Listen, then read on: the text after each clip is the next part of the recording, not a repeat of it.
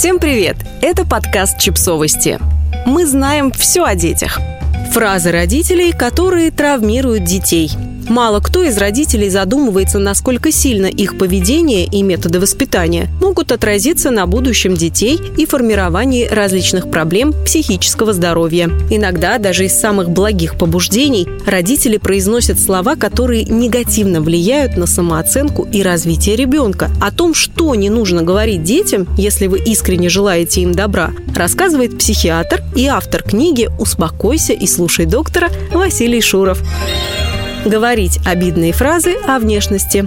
Некоторые родители уверены, что обзывая ребенка толстым или тощим, они помогают ему обратить внимание на свои недостатки и начать с ними бороться. Это не так. Обзывательства из уст самых близких людей не могут быть безобидными или полезными. Не стоит также давать детям прозвища, связанные с внешностью. Называя ребенка лопоухим, дрещом, кобылой или свинкой, вы наносите психическую травму. Человек начинает сомневаться в себе, чувствовать себя уродом, недостойным любви и внимания может развиться дисморфофобия, расстройство пищевого поведения.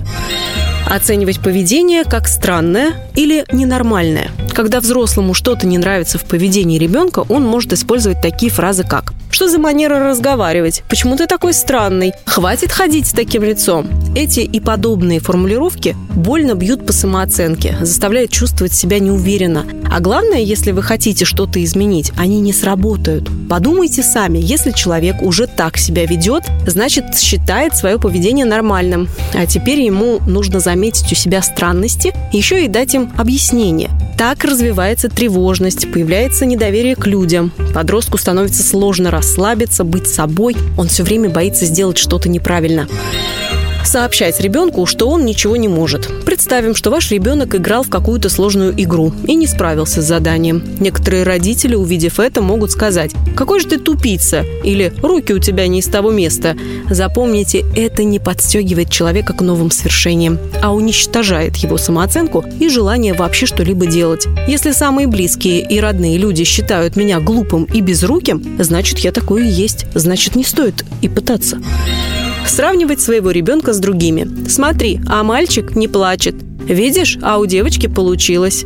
А сын подруги учится на одни пятерки. Если постоянно замечать, что свой ребенок проигрывает в сравнении с всем, кого знают и видят родители, очень легко уничтожить самооценку человека. Сравнения не помогают стать лучше, они делают ребенка тревожным и нерешительным. Если же постоянно сравниваются дети внутри одной семьи, то можно смело добавить к последствиям разрушенные отношения между братьями и сестрами обесценивать победы и достижения ребенка. Если вам кажется, что первые успехи и результаты работы вашего ребенка незначительны, стоит подумать о том, как видит их сам растущий человек. Когда родители игнорируют или обесценивают труд и чувства, это ранит и влияет на дальнейшее поведение. Некоторые дети начинают подавлять свои эмоции, скрывать переживания и важные события. Это приводит к холодности и отчуждению в отношениях угрожать и запугивать. Запомните, страх – самый ужасный инструмент воспитания. Будешь себя плохо вести – отдам в детдом.